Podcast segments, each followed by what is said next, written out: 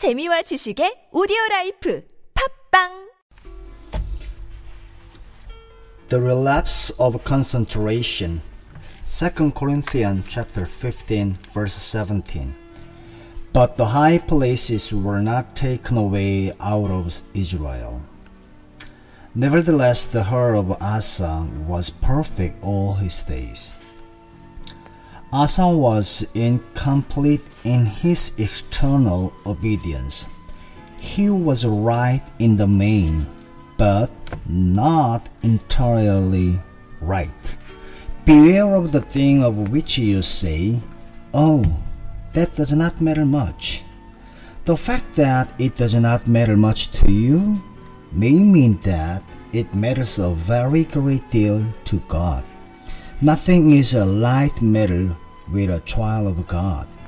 How much longer are some of us going to keep God trying to teach us one thing?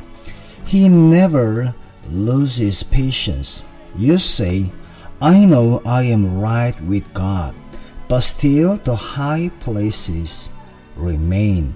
There is something over which you have not obeyed. Are you protesting that your heart is right with God? And yet, is there something in your life about which He has caused you to doubt? Whenever there is doubt, quit immediately, no matter what it is. Nothing is a mere detail. Are there some things in connection with your bodily life, your intellectual life, upon which you are not concentrating at all? You are all right in the main, but you are slipshod. There is a relapse on the line of concentration.